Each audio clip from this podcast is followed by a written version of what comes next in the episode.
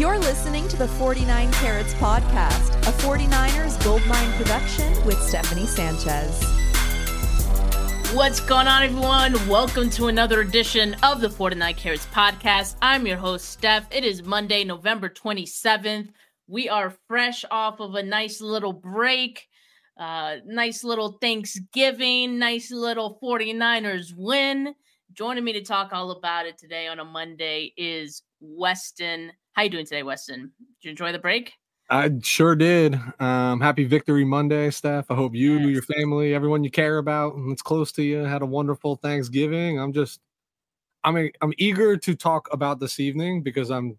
It was a weird game, it, a great game to watch, right? Don't get me wrong, a W, but I think they just had like ebbs and flows, and I'm just, I'm always curious as to who piqued your interest from a performance standpoint, and certainly from the listener's perspective as well. Yeah, well, as always in a win, it's it's a lot easier to think about some players that stood out, and so I'm I'm looking forward to talking about that in a bit. But first, like you know, we'll talk about the game as a whole uh, from Thursday. And you were mentioning ebbs and flows. So what do you what, what do you mean about the ebbs and flows? Did this game not really do it for you? Did you have some moments you were sweating a little bit? Yeah. Um, I definitely had moments where I was sweating. I'm just going to call it what it is. Mainly the third quarter of this game. Um, and and pre kickoff, of course, because it's the Seahawks. I think on paper leading up to this week, everybody, I think the 49ers are a far superior team than the Seattle Seahawks on paper, but this is still your division rival. Nobody wants to beat the 49ers more than Pete Carroll does. Like you just a Thursday night game, right? Holiday game, like so many things to mix in that you're worried about it. And I thought, hey, listen, fantastic start to the game. Could not have gone better going into the half up 24 to 3. But then it all it just feels like they hit these points in the game where they just stall. Like they just stall out. And it wasn't the defense, right? I mean, yeah, the defense gave up 10 points, but like, you know, not really. Seven of them were off yeah. of a, a, yeah. a pick six, right? So like they still balled and played well, but it's just like this is what scares me about the go forward is because you have a good team. Seattle's still a good football team, and you have your foot on their throat, but you're afraid to push down, right? Or you're not pushing down and choking them out and ending the game when the game should have been ended. And because of that, up until the Purdy Aiyuk touchdown, everybody was sweating a little bit. I don't care who you are. That game was not in the bag. It wasn't feeling like that. So for me, it was just like, like, why'd you you got me out of that in the the doldrums of how I was feeling, you know, to start the game. You got me elated. Like, why'd you drop me back in that bucket? You know what I think it is though? I don't think any other game really feels like that as much as it does against the Seahawks. Yeah. Because eh, eh, in Seattle in particular because we know too well like how those games go. We have we have so much trauma from the years of Pete Carroll and Richard Sherman and Russell Wilson in all of those years that hey, we felt great going into a number of those games and and yet we we know what happened in in those games, right? So I think it's just that worry is always going to be there when you're playing the Seahawks, especially in Seattle. And I hear you. I think there were there were moments in which the momentum seemed to shift and I was thinking to myself if this was any other stadium against like any other team, I don't think the momentum shift would have felt that great if it weren't the Seahawks in Seattle. Like just to totally continue making that point. Like I I, I think it's just because of that. I mean, it was the the pick six that really turned the game on its head, or at least that's what it felt like in the moment. And then the 49ers punt, like immediately after that, then the Seahawks get a field goal, and you're like, oh, like this could be close. But at the same time, there was no point in which I felt the Seahawks on offense could do anything yeah. to save their freaking lives. Like they could not. And and that has been the story of Geno Smith against this 49ers defense. So they they haven't figured out to a T. They have these receivers figured out to a T, it seems like. And I, I feel great about that. Like I I think that's what kept them hanging on, right? The 49ers. Oh. Like that that's what so yeah, that there were some worrisome moments there, but I don't think it's as bad as it felt. Mm. Or sorry, it felt a lot worse than it actually was for us. for sure. And it's Russell Wilson PTSD, right? Like, let's call it what it is. And it's because I've watched a number of games over a period of years where the 49ers walking into the fourth quarter up two scores feel like they got this game in the bag. And then Russell Wilson looks like he doesn't know how to play football for three quarters and then comes up and lights you up for three touchdowns and 200 yards in the fourth quarter, right? Like we've seen that story play out. And I think my brain just fooled me and was like, wait a minute, like expecting Russell Wilson to come out in the fourth quarter wearing a Seahawk uniform, you know what I mean? Versus like what was actually going on in the lifeless offense of the Seattle Seahawks under, you know, Geno Smith for the majority of this game. Yeah, the the Russell Wilson magic is it definitely still there as the Broncos are now seen. Um, but yeah, I mean, Russell Wilson isn't walking through that door for the Seahawks, and it's Geno Smith, and he is for sure a downgrade, especially this year, right? Like it just seems like he some of what happened last year is kind of caught up with them on offense and even even on defense, like they it was early in the game, and I think it was Bobby Wagner giving the defense like a pep talk, right? Like, holy, like we we cracked them, and yeah. early early in the game, right? So they they couldn't recover after that. So I I I feel great about the win. I I think there were a couple of things that the team improved on uh, against the Seahawks that I had kind of been hoping they would. Uh, third down efficiency was one of the things that they did improve a little bit. I still would like to see that to improve. Uh, they were five of eleven on third downs against the Seahawks, and uh, don't ask me what percentage that is right now because I'm not good at math, but it is slightly better than it was the previous week. And in the red zone, especially, is is where they improved. They were three of four. So and penalties, only three penalties. So yeah, and missed tackles. I think like about less missed tackles are about the same as before. So some things to feel good about, some things that I think can carry. They're building off of each game at this point to you know that that deep playoff run, right? So like every game is important. You got to be able to stack your days, stack your games. And I feel like the 49ers, since the bye week, have been doing that. Yep. Well, we've said all season long this was the stretch, right? That was going to tell you what this team really is. And so far, so good, right? Coming out of the the bye week, you know, with three consecutive W's. You were mentioning the third down, I think, on our last show about you were referencing third down efficiency as it related to the offense. I was re- referencing third down efficiency as it was related to the defense and improvement in this game on that slate as well, where there was, you know, they were three for 11. So good news is, is the 49ers defense was, listen, the, the defense was really good in this game. Just really? really stout, really, like you said, no missed, very few missed tackles. They were very rarely out of position. Like the windows were not there. Like the, even when they, the, their receivers were making catches, the vast majority of them were contested catches. They had a DB all over them, like all three, all three levels on the defense. Like look really, really, really good. Um, but I'm taking into account like who they were looking good against versus, hey, what does this Sunday bring? And, and you know, what is round two? Because, you know, I think one of the things that we can talk about all day was just how Tyler Lockett, non factor in this game. DK Metcalf, non factor in this game. And Tyler Lockett's the assassin. He's the killer, right? Like he's the guy who gets in the back of the end zone, somehow touches his two feet down. You're like, what? Like, how did he even get there? In the first place. And you know, all bodes well, building confidence go forward. Yeah, I, I think so too. And you know, say what you want about the Seahawks this season. Like, I think that was a, a a big win just to get that like Seahawks monkey off your back. At least just like the feeling, especially like on Thanksgiving Day, because I don't know if it meant as much to the players who were playing this game because none of them were there in 2014 and had to witness Russell Wilson and Richard Sherman eating turkey on the 49ers field. But boy, this one felt good for that reason alone. I think for 49er fans, like I needed to be like avenged. Is that the right word? Avenged? Yeah.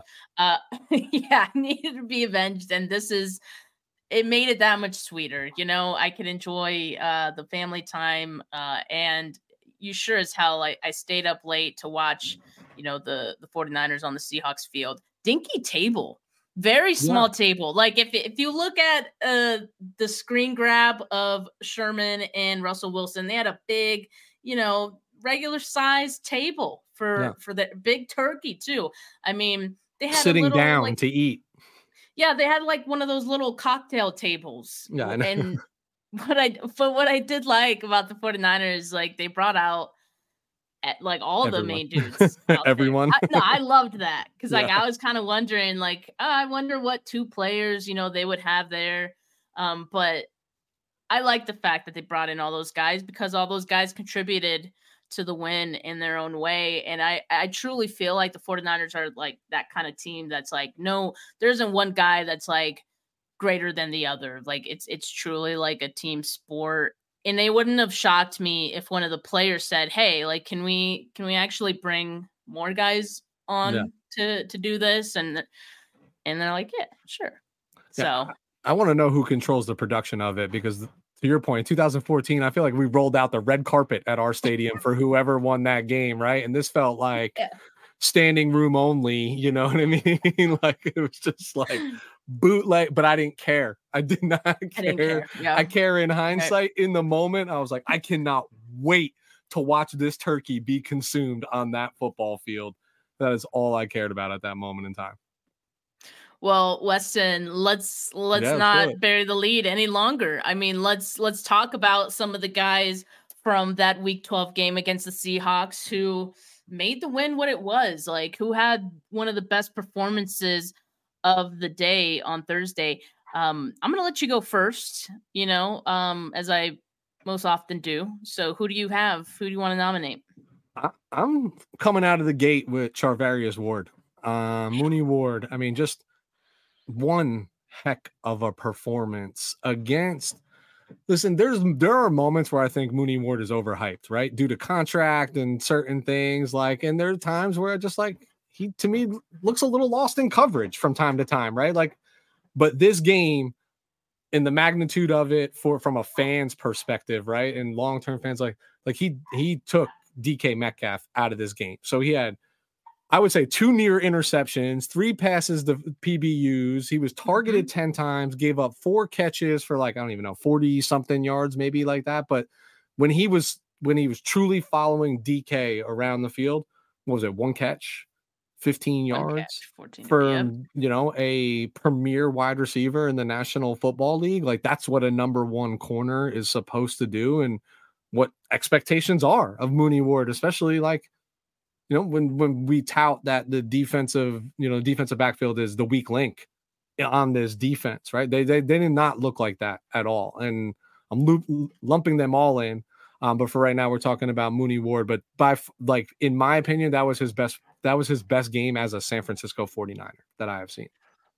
I I think so too. And he's had he's had a number of good games in particular like against the Seahawks, against DK, which is why I think you know Kyle and I I believe he said Kyle and John wanted him like they they brought up the idea of him following Metcalf around uh, and I think that's why, right? Like they saw what he was able to do in past performances against him and thought to themselves, man, like let's try to have that for an entire game. Like just follow him around. And it definitely worked because you saw how many times like Geno Smith early in the game like Yep. tried to target at him and it, it it suddenly felt like a bad idea. Like after like two very close uh picks early in the game, I think, you know, Geno thought to himself, yeah, let me not throw in his coverage. I was actually surprised to see that PFF said he was targeted 10 times. Like I don't even I, I- don't know, they- recall when those targets I even, like, yeah, that, that doesn't Yeah. uh that doesn't strike me as being true, but who knows? Maybe um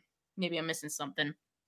By the way, I I did put out a video of all of Charvarius Ward's snaps against DK Metcalf on my channel, cut up the all 22, uh, so you guys could see his performance after this live. Of course, don't leave us just yet. yeah. Um, but it is on my channel, and it is a, a very impressive performance indeed, and one that I do hope carries on into you know maybe maybe the next game too, in in the game after that, right? So, um, yeah, I'm I'm loving what I'm seeing from Mooney Ward, but I also love what I'm seeing from the other corner.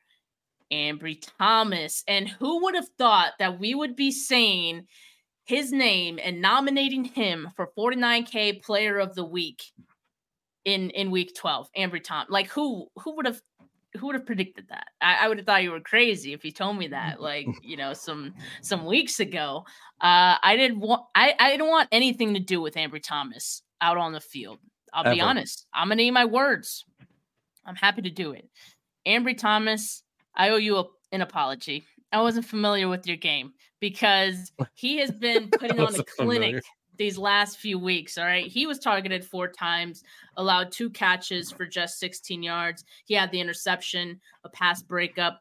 He allowed just a 20.8 passer rating in his coverage on Thursday. I think that was Ambry Thomas's best game in the NFL, period. Like since he's Yeah. joined the league, since been a Niner, you know, all of it. Um, and I I want to see more. He's definitely stepped up. Um, and again, I want to see more this week against the Eagles if he could do that.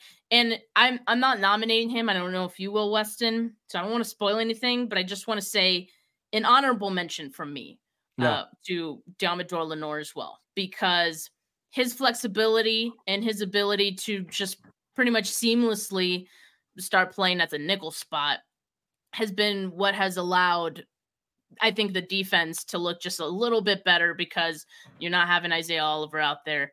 Um, and so credit to Lenoir, but my nominee is Ambry Thomas. So you are nominating him. Ambry Thomas, yeah, I am. Yeah. Oh, okay. Who was who was your it. honorable mention then? Demo? Is that what you were saying was honorable Yeah, mention? Okay. Lenoir. I'm gonna give him a mention. Yeah. Yeah, A- Ambry Thomas is on this list for me because what you just what we were just talking about with Charvarius Ward and following him around, following your number one that only works if your other your other corner is solid as well. Otherwise, you have True. to split the field. You take this half, I take this half, and we scheme accordingly, right? Like who needs more help, who needs support. But you start having your number one follow their number one, you're going to see a lot more man, right? You're going to see zone underneath, but he's going to be running with them. But it only works if the other corner is capable as well. And for the last two weeks, Ambry Thomas has looked very capable. Um, what I loved about was like his interception. It just like he had, he battled for it, like on the sideline, and he's only in that spot because of good coverage. It's not a you know a deflected pass that just falls in his lap or a complete Yeah. Miscue by the quarterback. Like he had to go get that football, and he was able to go get it because he was you know what, what do they do? He was straps Yeah. on Lockett at that moment in time. I wanted to slap the announcers and like, I don't think Lockett's been targeted yet in the first half. I was like, oh, contraire. He certainly was. Just Ambry Thomas is out here picking people off, you know what I mean? Mugging them. oh, But um, no, I, I love it. I, I love that we're starting this out with your two corners, right? We talked about again Yeah. weak link on the defense, and here we go, singing praises um, about these individuals. I, I could not. Ambry Thomas was on my list too. So if you weren't saying it, he was getting mentioned later. All who right. you want to nominate now? I'm I'm just fired up. I'm staying on the defensive side of the ball. I'm going Oh, Javon Hargrave. Um, I Oh. just okay. I He- like that. again three pressures, a hurry, one and a half sacks. Got it. This is not about the stat column for me. This is the eye test and just collapsing that pocket. And if he can continue to like like the production we saw from Arik Armstead out of the Tampa Bay game, obviously not statistically the same production, but the same result in the sense of like you were taking away the step up ability of that quarterback and you are forcing him to step outside to find a comfort zone to release the ball. And oh, by the way, you know, number 97 is just hanging out out there. Number 92 is just hanging out on the other side. Like having this type of production from Hargrave and from Armstead, if that that is a repeatable model go forward for them, these ends are going to eat all day. And it's going to be a quarterback nightmare because Geno doesn't like lack mobility, right? And we always get Yeah. knocked for how we play against quarterbacks that have an, even an inkling of mobility and the ability to step up. Well, stepping up and and taking off like for 10 yards when nobody's in that get, becomes really hard when it's not really stepping up. It's stepping out to then step up and you're stepping in front of people. So this this could be a, a piece of the cure against how we fare against more mobile quarterbacks if they continue to produce. So again one and a half sacks still nothing to sneeze at from your defensive tackle right? I'd call that production. The other stats might not look as good but can't help but watch the film and say holy God, like he was wreaking havoc on the interior of that Yeah. offensive line throughout the game. And this is exactly the type of impact that we were expecting from Javon Hargrave from the beginning of the season, right? Like yep. it just along with the rest of the defensive line, it it was just kind of lull, uh, you know, in the first half of the season. And then after the bye week, after, you know, Chase Young gets added to the mix, I mean, he's he's proven himself to be everything that the 49ers paid him to be, right? And and what sure. we all expected him to be. So I, I think it's great. It, it's great to see. I, I hope it continues, right? Like he has a big test uh, this week against uh, Jason Kelce. So that should be a hell of a battle. And I'm I'm looking forward to it though. I mean, he he's been wreaking havoc for sure these last few weeks, and it has helped a ton. As, as is Arik Armstead, right? Like, yep. not a nom, not one of my nominees, but like just an honorable mention for him as well. So Javon Hargrave wasn't on my list, but I'm I am glad you mentioned him because he did have a a great game uh, on Thursday. Look, I am going to. I'm like, should I just go one more defensive player? You should. And, and We're on this side of the on. ball. We'll get yeah, to the other just, side. Yeah, let's. Look, we might as well. All right, Nick Bosa. I mean, he had a crazy game. We're just talking about how Javon Hargrave helps the edges out. Definitely helping out Nick Bosa, as is you know other counterpart Chase Young.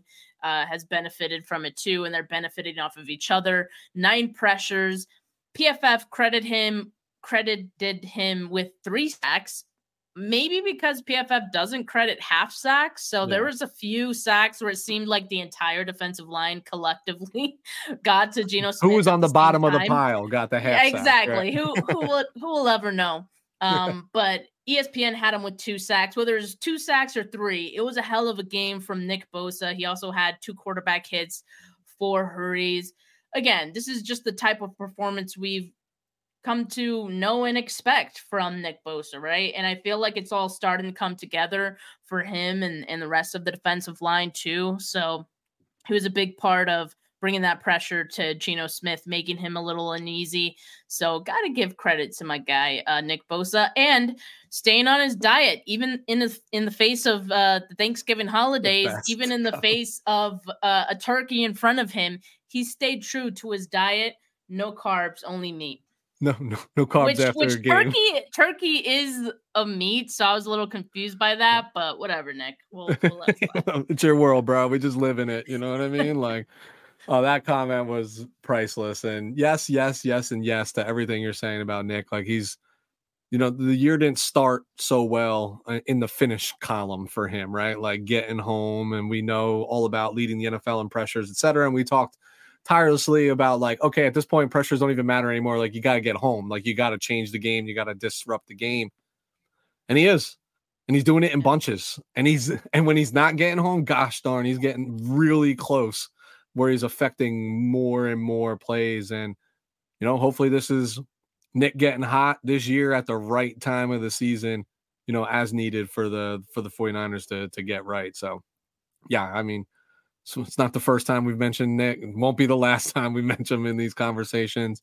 But he had a stellar, stellar game with a stellar perf- cameo at the turkey eating fest at Lumen Field. Love it. You ready to go to the other side of the ball now? Let's do it. Yep. Yeah, I think that. Let me just let me just make sure. You know, I like to have a a litany of names. All right, I'm gonna go with Deebo. And I'll tell you why. Statistically, like not his best game, but for me, his like most diverse game of, of the year. And what I mean by that, seven catches, 79 yards. Yeah, he only had 15 yards rushing, but he found the end zone um, for the first mm-hmm. score of the game. And we're just we hadn't seen that version of Deebo in a little while. If if you're kind of following here, right? It's like he's either the highest paid decoy in the NFL, which is great, right? That, that's part of the allure is you have to account for him, etc or like but that that amount of touches, right? So he's 11 touches, right? Seven catches, four carries, like that's the that's the number 10 plus that I think you need to see how many times 19 needs to touch the ball in all different scenarios because he's a tone setter. He's physical, yeah. right? Like he's he's going to take defensive backs wills when he wants to go when he's running in the open field and we, keep talking about the stretch of this schedule in the back half and get into the playoffs like that's going to matter. That's going to dictate who like i know Aiyuk's doing all the flashy stuff and he's coming into his own but that's not truly 49er brand football the way that this team is won. Like yes you still want him to do it but Deebo having a significant impact is going to be really crucial to the 49ers success go forward. And this is the first game in a while that I've seen like the best of both worlds. Involved in the passing game, certainly significant and impactful in the running game. And, you know, that's the 2021 Deebo, right? Like that's the yeah. 2020, you know, that's the Deebo that got paid oodles of money. And you can argue single handedly carried us to an NFC championship game. That's the guy that I think we were starting to see some glimpses of this past week. Yeah, and like I actually was thinking about this uh before we we went live here because I was uh, live with uh, Ashley Ariana, and we talked about Deebo, and I was thinking to myself, you know, this is maybe one of the first times in a while that I don't feel like the 49ers have been relying on yards after the catch. Yeah. Like they've they've kind of opened up this down more down the field attack with Brandon Aiyuk sprinkle a little bit of uh, you know, George Kittle. But you know, Purdy's gotten more comfortable throwing the ball a little more down the field, and they don't need to necessarily rely on Deebo Samuel's yards after the catch ability. I think in 2022 he finished the season with a little over 500 yards after yep. the catch, um, which is crazy. I think right now he's he's nowhere near sniffing that. Right, so it just it shows a bit of a flip in how the offense is being played, how Deebo is being used. And, you know, I know he was hurt for a few um a few games. Yep. And but it is is still nice to have that in their back pocket because I I agree. I think in the second half of the season, it's when you really want to bring out the bully ball and you really want to punch teams in the mouth. And I think the type of tone setter that Deebo is, that that's how you do it, right? Yeah. So it, it's nice to see a little bit more of that. You know, he still has involvement in in the rushing here and there. That's how he scored his touchdown. Um, but you know, I I think they're not as much using it as they have in the past, and I kind of like that because yeah. again, like it's always there. You just never know when they're going to use it or when they feel like they could. It's just that extra totally. little little oomph that they can have out there if they want. And you're right. 2021 was out of pure necessity. Like they had no other choice yeah. but to to work him because it was working and nobody can stop it. Even when they knew it was coming, it was like a different life force he took on. And they don't have to. But you mentioned a couple things like Brock getting more comfortable with the deep ball, uh, us clearly now throwing the ball outside the numbers where for so long everything was over the middle of the field and so you you stretch yeah. little by little by little by little but guess where all that open space is soon going to be? Mm. It's going to be in the mm. middle of the football field, and you're going to start dragging 19 across, and you're going to give him the ball with five, with you know, ahead of steam with five or six yards separation. That's the Deebo. I can't wait to see that version of 19 because we know what that. I think we'll see it. I yeah. think we'll see it because there's going to be a game where that's going to match up perfect. Like they're not going to be expecting it. Like Nope. You have it in your back pocket. It could it could happen as soon as you know this game against the Eagles coming up, right? So yeah. we'll see. But definitely Deebo Samuel's like that secret weapon, that secret Swiss Army knife knife that's not so much a secret, but you just never know. Like last year, it was kind of predictable because yeah. of what they had done in uh, you know, 2021 now it's not as predictable and now it's totally. just this extra thing this bonus thing they can do whenever they want so and you don't know where i like it. Is it a jet sweep? Yeah. is he in the backfield? Is it a bubble screen? Like you have no idea because there's not a lot of tape on it in 2023 so you love it bodes well because you're going to keep them guessing. But also part of the reason that teams don't really know you know who's going to get the ball? What is it going to be? Is because of my next nominee yeah. christian mccaffrey. Um we've we've done a great job at Perfect like segue. segueing Perfect the, segue the next one. I you know i like this. Maybe we should do that more often you know? Um okay so christian mccaffrey 19 carries 114 yards two tutties. I think it was his most efficient day running the ball since week one. Yep. Uh, he had six yards per carry on Thursday. He accounted for eight first downs. He also had five catches, 27 yards. Um, that's the second week in a row he's had exactly five catches and 27 yards. So I thought that was funny. Uh, 69 yards after contact in his rushes, his highest total since week two.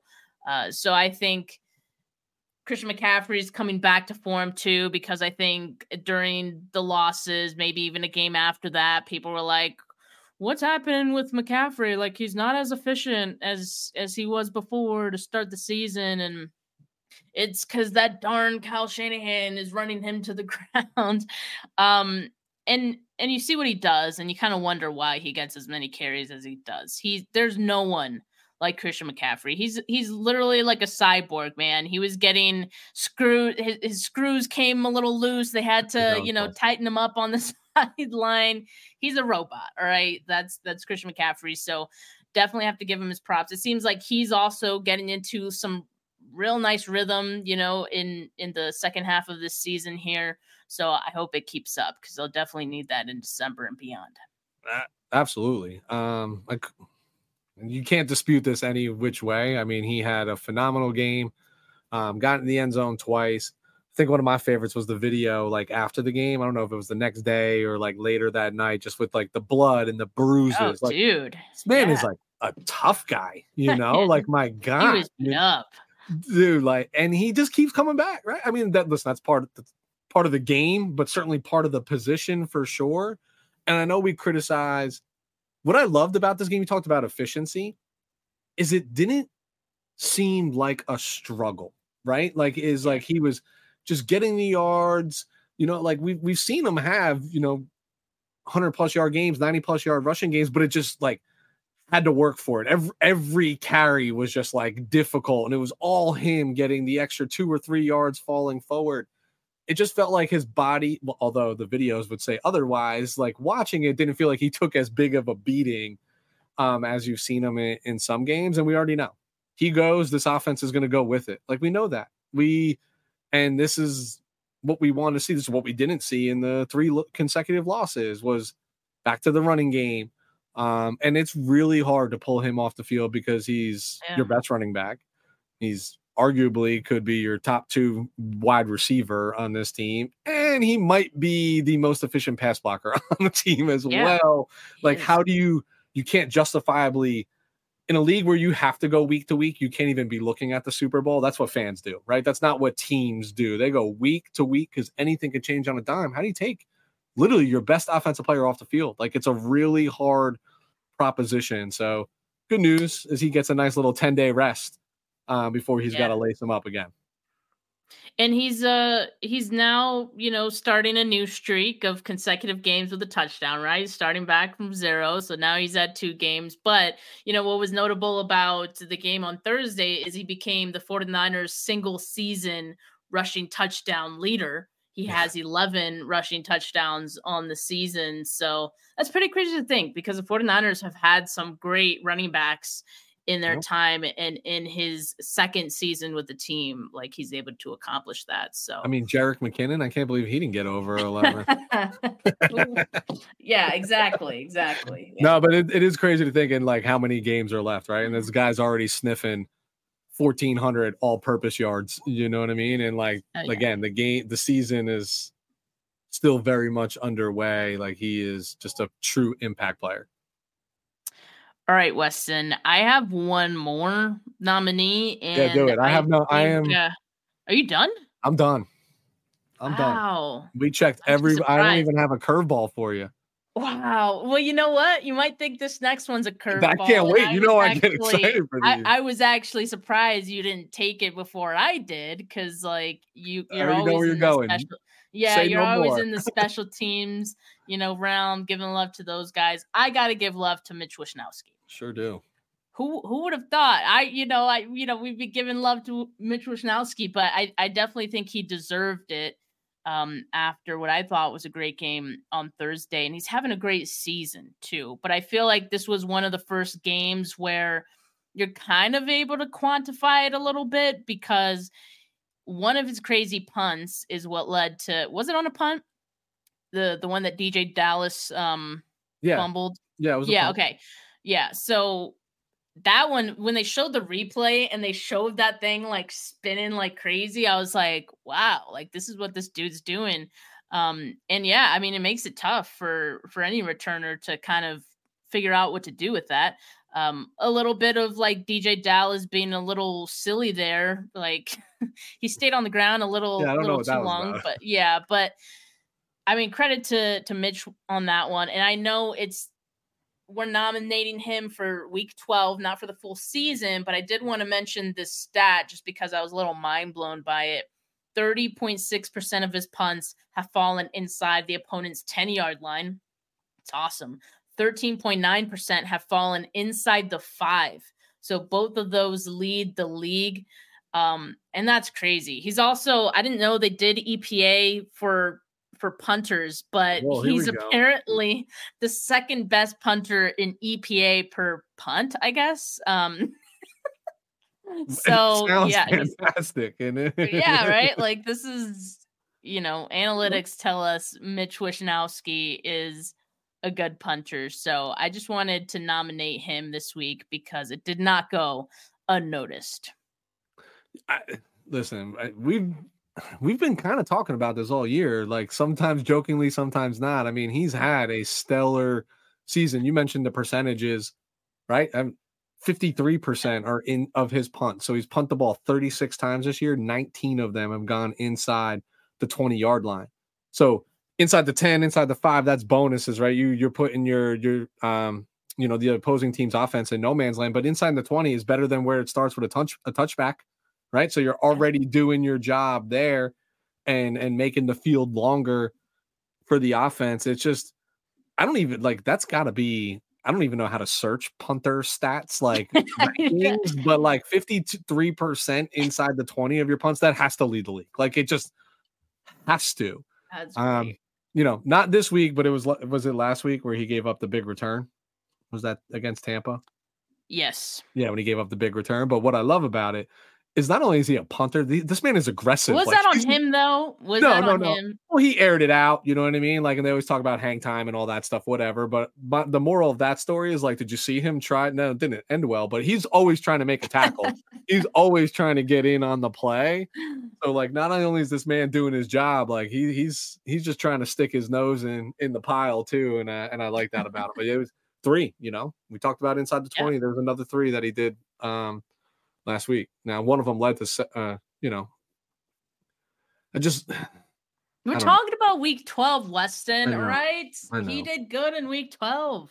He did. I He's gotta- great. I listen. I for week. He- I'm happy he's our punter. Wasn't nominated last week, all right? No, no, no. Week twelve, he is here. maybe maybe for a reason. All right. I dispute this. So week 12, we have our candidates for 49K player of the week. Mooney Ward, Ambry Thomas, Javon Hargrave, Nick Bosa, Deebo Samuel, Christian McCaffrey, and Mitch Wishnowsky. So do us a favor. And if you're watching live with us, make sure you vote for one of these players. Um, and we will tally those up and, and tell you shortly who is the 49K player of the week for week 12. In the meantime, Weston and I, well, actually, Weston, before before I go into players I want to put on notice, Yep. I did have a couple more honorable mentions. Yeah. And I it kind of goes along with uh, special teams. Darrell Luter Jr.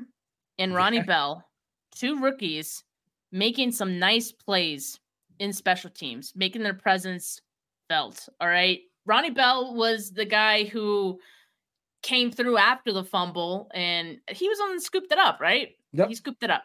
Yep. And then he had another play, I believe, where he he downed it. Um, that was one of the other really good punts from Wish Wishnowsky, um, where he downed it, and it was great field position, obviously, for the 49ers defense. Um, and then uh Darrell Luter had a had a couple of nice plays too. Yeah.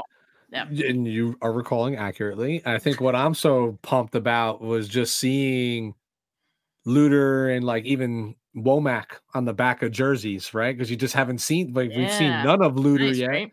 We've seen some promising play um, from from Womack, you know, a little bit last year.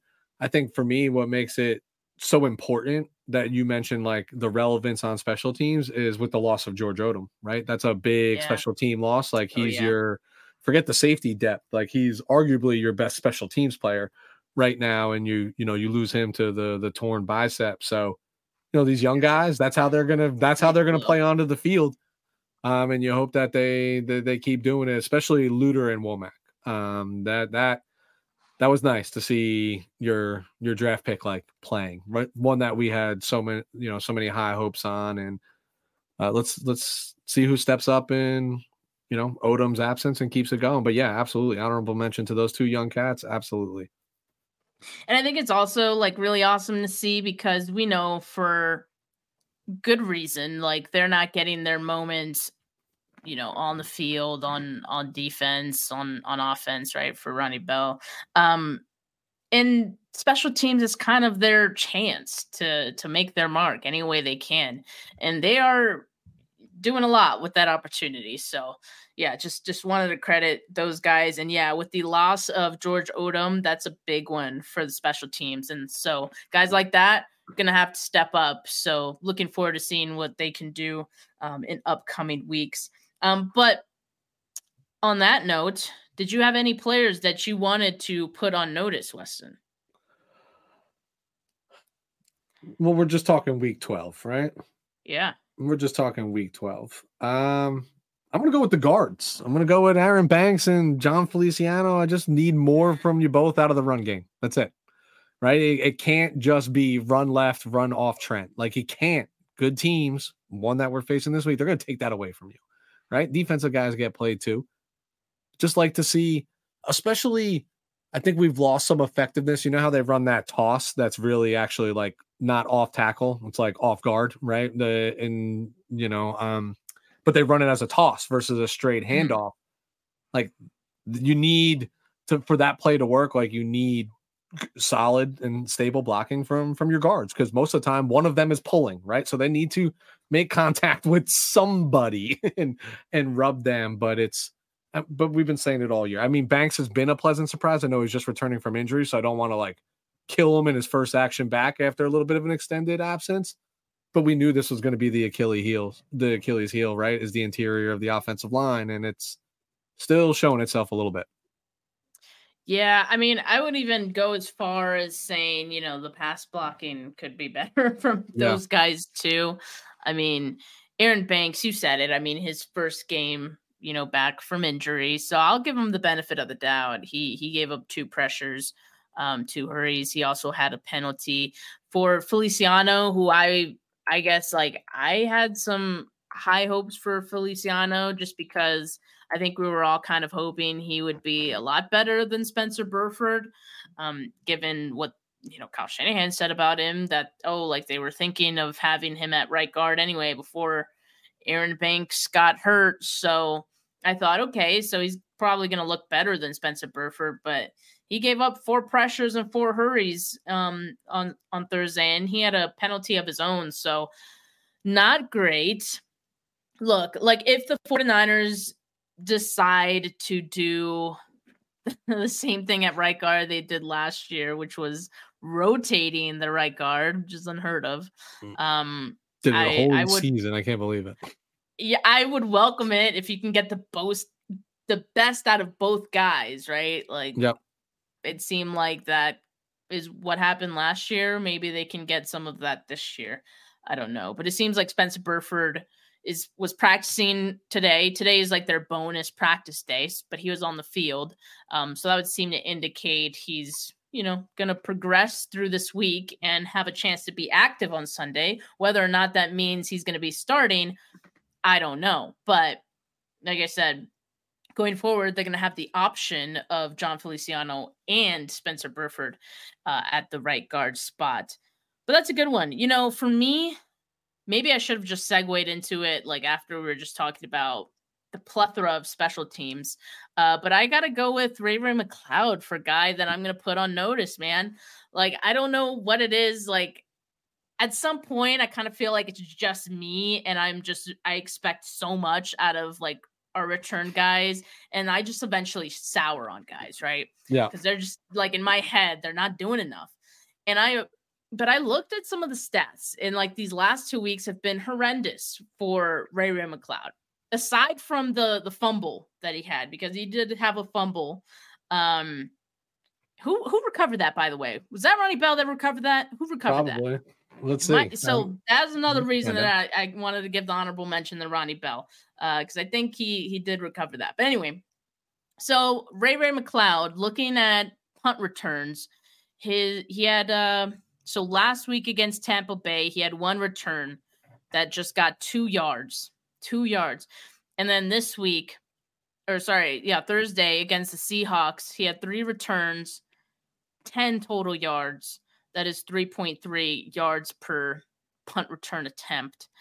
Um, not great, man. Like No. the, these last two games have just been like so forgettable. His his worst games of the season, and I don't know why that is. He just seems like just the right amount of hesitant that like he, Yeah. he just can't move forward and and get some good yardage. So I think we haven't really noticed it because it's not one of those things you always notice is going to impact the game. And, you know, the 49ers have won their last two, but man, that, that does make a difference in like field position and all of Sure. that. So I really hope that McCloud has some better days ahead.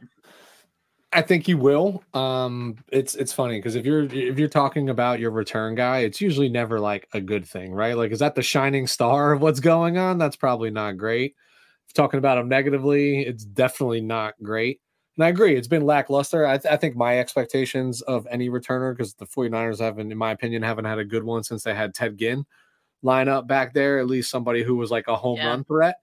Um, and Ray Ray is that. Like he's a home run threat. We've seen him do it before. Uh, it's just it's my expectation of a returner is like don't give away the game. Yeah. Don't be, and I hate to say this because I, I love the, the player, but don't be Kyle Williams. You know, like you just can't find yourself in that same conversation. Don't be DeeJay Dallas last week, right? Like and and lose the fumble. Those are backbreakers, right? And now we're at the point of the season where that one, if that is the one mistake that's made in the game, it could cost you the game. Um, so I don't need him to return it to the house. I just need him I to not do. fumble the football. I, listen, if he does, it's great, but he just can't give the right? football back to the other team when your Yeah. defense just got their you know their offense off the field. Yeah, I'm with you. I mean, obviously a touchdown would be a Yeah, a bonus, but Yeah. don't just don't the screw it up. The legend formerly known as Richie James is that the last return TD we, we've had? Yeah. Did he have one? He definitely had one. I remember that. Okay. Yeah. Then yeah, that would that would have been the last one. That's so that's poor. That's real poor. It's very poor. So like yeah, the 49ers are in this like I don't know. If we can get someone as like dynamic as Ted Ginn, that'd be great. I was really hoping Ray Room would be that, but I don't know. It, it's like it's not the end all be all for McCloud. I'm just putting them on notice. you yeah, know, of so. course. Well, being on Steph's notice Because he'll watch. the end, he'll I watch mean? this. Yeah. He's gonna watch this clearly. So Come on, you number know. three, step it up. It, he doesn't he doesn't want to be on my bad list. So anyway, um guys, continue to vote in the comments for these players listed up on the screen.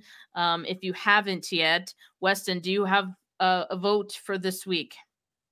Christian McCaffrey. Okay. All right. So I, I'll I'll give a moment for people to uh give their their last bit of uh you know comments here if we get any more. Um but Weston, what do you think about this uh, matchup on Sunday? It didn't seem like you're feeling all too hot about this one um uh, going into it. I'm just gonna call it what it is, and I'll get crucified because I'm gonna end up talking about it all week. I'm just not optimistic. Like, and that's not me soured on my own football team because I think the San Francisco 49ers are top of the top of the league in terms of who they are and who they trot out every week. But I've been saying it all week. Philadelphia Eagles are the best team in football. And you can sit here and tell me all you want that well, they got weaknesses and they can be exposed and they can be taken advantage of. Yeah, so can every NFL team. That's why nobody finishes the season undefeated, right? Somebody found a weakness, something didn't go right, the ball didn't bounce in the right direction. Things happen. But the truth is, and we've seen it firsthand two weeks in a row Kansas City game, And then against Buffalo, like a team down 10 at half against that caliber of an opponent, every excuse to lay down and mm-hmm. die and just move on to the next and get out of there injury free. And they just still somehow, some way find a way to win that game. I don't believe that if the 49ers are behind 10 points to that level of an opponent, they, I don't think they come back in the same vein that the Philadelphia Eagles do. That's just not the way the team's built. And and point to the evidence that says we are because it, it doesn't exist. Um, do I think the 49ers have a shot? You're damn right I do. Right. I'm just not like this is the toughest test. This is this is the toughest test of the season. You knew it since the schedule was released, and now it all the excuses are out the window of we only lost in the NFC championship because we lost our quarterback and yada yada yada. Like all that's gone. Here we are, you know, a 10 and 1 club, you know, versus an 8 and 3 club rolling in. Um, if you want the one seed, you have to go do your job, or you might as well like, uh, or that that hope is gone. You know, I'm just, I'm not. I believe our team is capable. I believe um, we match up well in some capacity. My biggest fear is I do think their defensive line is going to eat our offensive line alive. That, that's so, just, and that's going to change the game. That's a game record. It could be. It, it very well could be. The one thing that the 49ers have an advantage of going into it is is the fact that the 49ers have 3 days extra rest for whatever Absolutely. that's worth and the Eagles defense just played 92 snaps um and a lot the week before. And a lot the week before. So they are dragging in into this game. Now whether or not that makes a difference in the actual outcome of the game and on the field, that's yet to be seen, right? Like they could still put on a hell of a performance and defy all of all of what we just mentioned. Um, but you know, 49ers have that advantage and they better make the most of it that they can. We were just talking about Deebo, right? Bully ball, someone yep. who can punch you in the mouth, someone who can exhaust you for a full four quarters. And they got a number of guys on offense uh, that can do that, right? Absolutely. So they're going to need that uh, in this game. Now, another thing is it's a marathon to play the Eagles. Yeah. It is, you can't let your guard down at all because as we've seen, even if you're up on this team, I mean, you just, you can't, you, you can't let them back in the game. And I saw, I saw something today that said that Jalen Hurts um, passer rating is higher, but I think like 20 points or something like that higher when he's losing, when his his team is losing, than when they're like tied or um up in the game. Mm. Isn't that crazy? Guy's a winner. That's crazy. Steph, he's just yeah. an absolute winner. Like I I hate the Philadelphia Eagles, but I can't hate Jalen Hurts because I respect everything that he does. The dude is just an absolute winner. And sometimes you're just wired that way. I'm starting to feel the same way about our own quarterback, mind you, by the way, before I get crucified. Guy's a gamer, you know, he, he's going out there and playing. And there's, you know, a couple years difference in experience. Yeah. Why Jalen is probably where he is, but I can tell you this much. You just mentioned about the, the, the marathon versus a sprint. That third quarter shenanigans that we saw with Seattle, you do that against Philly, you can kiss that W goodbye. I don't care if you're up 10, I don't care if you're up 17. That is a team that will take advantage of everything. I think Philadelphia yeah. is, is prone to turn the ball over a little bit more this year than they have in the past. And that it, 49ers might be opportunistic around that. Where I'm concerned is I don't see the 49ers put up points after turnovers at all. Like I, don't I like I don't like it's true. Field goals ain't winning that, that game, Steph. You and I both know that, right? Like they need to, and they're gonna have to put up 30. They're gonna have to put up at least 30 to win the game. And that's a tall order. But same to be said for Philadelphia, right? Like, I'm not just crucifying our 49ers. I can tell you that the Eagles are going to have to view us the same way. They're going to have to yeah. put up 30. They're going to have to get out ahead of the offense. They know what the back and forth is is going to look like. I think the one thing that's pretty funny that's in our advantage is they actually never got to see the full game plan.